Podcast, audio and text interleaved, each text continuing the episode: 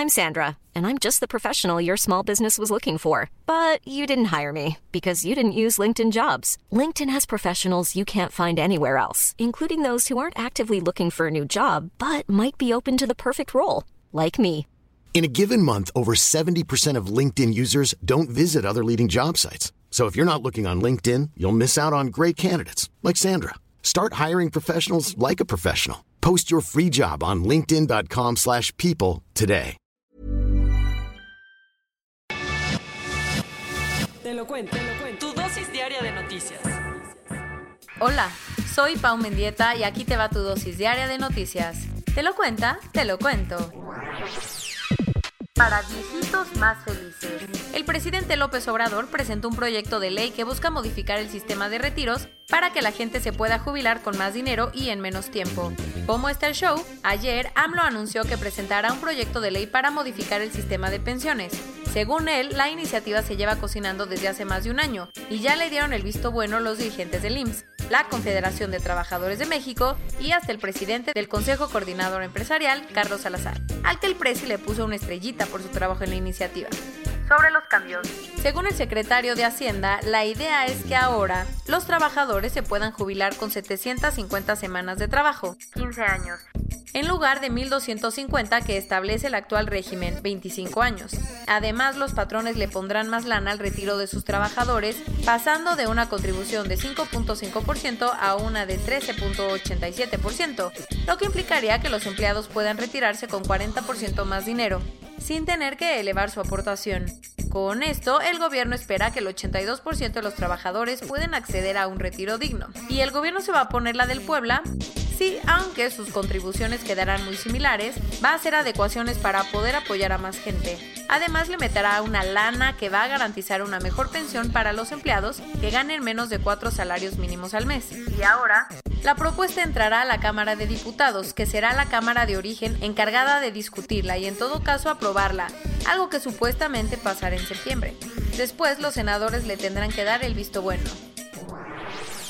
Entre la pandemia y la austeridad para hacerle frente a la crisis, el gobierno mexicano canceló el Fondo México. Por si no te suena, con el fondo se le iba a dar 30 millones de pesos en ayuda a Honduras y El Salvador, y la idea era implementar ahí los programas Jóvenes Construyendo el Futuro y Sembrando Vida para generar 20.000 empleos en los dos países centroamericanos. ¿Qué dice el gobierno? Que aunque el fondo esté extinto, los proyectos no están en riesgo porque la lana ya está en el Banco del Bienestar, desde donde se usará una vez que haya condiciones para reiniciar los proyectos. Después de estar 19 meses en Victorville, California, ayer en la tarde aterrizó en el aeropuerto de la Ciudad de México el avión presidencial José María Morelos y Pavón. Más detalles, según el presidente, el mantenimiento del TP-01 en Estados Unidos ya acabó, por lo que la aeronave regresó al país donde permanecerá hasta que sea vendido, cosa que puede pasar pronto porque AMLO dijo que ya hay un compromiso de compra por 120 millones de dólares y el comprador ya soltó una lanita. Mientras estuvo en California, el gobierno tuvo que pagar 576.500 dólares para mantener el Boeing 787-800 Dreamliner.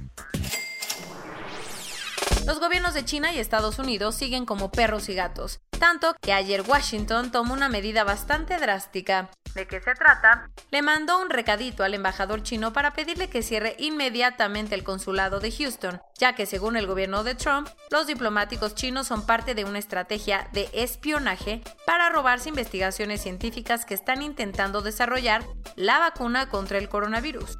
Obvio China no tomó nada bien esta decisión, que calificó como ilegal, además de que los empleados del consulado empezaron a quemar papeles afuera del edificio. Como mucha gente se quejó de que los algoritmos de Facebook e Instagram podrían estar discriminando a las minorías étnicas a través de sus procesos de inteligencia artificial, la compañía de Mark Zuckerberg armó un equipo de equidad e inclusión para investigar las quejas. Su tarea, revisar cómo funcionan los algoritmos de las plataformas y asegurarse de que no estén sesgados en contra de las comunidades negras, hispanas y otras minorías étnicas. Y es que ha habido quejas de que los algoritmos le enseñan o dejan de enseñar cierta publicidad a minorías raciales asumiendo su capacidad de ingreso. Científicos mexicanos publicaron una investigación en Nature que podría cambiar las teorías sobre los primeros seres humanos que habitaron Norteamérica. Resulta que en la cueva del Chiquihuite, en Zacatecas, encontraron alrededor de 1900 instrumentos hechos con piedra y después de hacerles análisis de carbono, se dieron cuenta de que algunos fueron creados hace más de 30.000 años. Esto pone en duda la teoría de que los Homo sapiens cruzaron el estrecho de Bering hace 15.000 años. Aunque no se encontraron huesos, los científicos creen que hay pruebas suficientes para demostrar la presencia humana en esas épocas.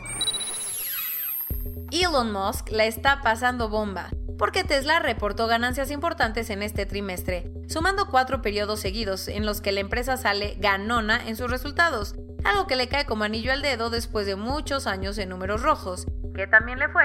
Para que te des una idea, en este periodo, Tesla tuvo ingresos por 110 millones de dólares, con utilidades de 104 millones de dólares que atribuyen a una mejora fundamental en sus operaciones, y es que en este trimestre vendieron 90 mil coches, superando todas sus expectativas. Corona News Global en el mundo. A nivel global ya hay más de 15 millones 77 mil casos y hasta ayer en la noche al menos 620 mil personas habían muerto. Y en México 362.274 personas se han enfermado de COVID-19 y desafortunadamente 41.190 han muerto.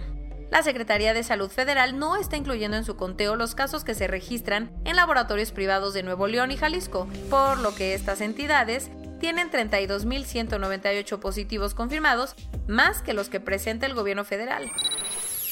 La UNAM ya dijo que ni se hagan ilusiones, porque el semestre que viene no se empezará de forma presencial. Y entonces, si todo está bien y el semáforo está en verde, se planean retomar las clases físicas el 21 de septiembre. Con 2.592 pacientes, van tres días seguidos en los que la Ciudad de México registra un ligero aumento de hospitalizaciones. La Asociación Nacional de Bancos dijo que 9 millones de créditos solicitaron entrar al programa de diferimiento de pagos. Ese que surgió para echarle la mano a la gente durante la pandemia. El monto total de estos créditos llega casi al billón de pesos. Estados Unidos firmó un contrato de casi 2 mil millones de dólares con Pfizer para comprar 600 millones de dosis de la vacuna que ya están desarrollando. Algo más, se espera que las primeras 100 millones de dosis sean entregadas en diciembre. Christine Lagarde, la presidenta del Banco Central Europeo, dijo que las mujeres han manejado la pandemia mucho mejor que los hombres. A algunos ejemplos, Angela Merkel, la canciller de Alemania, o Jacinda Ardern, la primera ministra de Nueva Zelanda.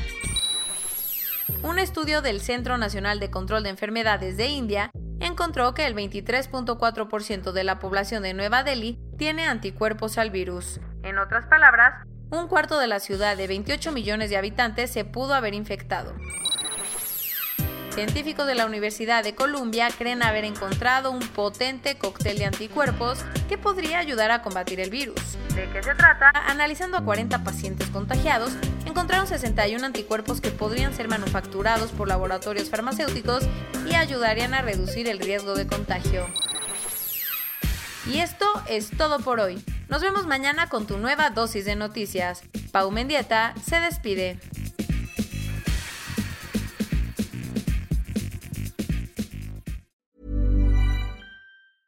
Hey, folks, I'm Mark Marin from the WTF Podcast, and this episode is brought to you by Kleenex Ultra Soft Tissues, your ally to help tackle your allergy symptoms this season. I love the change of seasons, but nobody loves pollen and all those other things floating in the air that make you sneeze during this nice weather. Kleenex Ultra Soft Tissues are hypoallergenic and allergist approved, so fight back against watery eyes and runny noses without worrying about irritating your skin. For this allergy season, grab Kleenex and face allergies head on.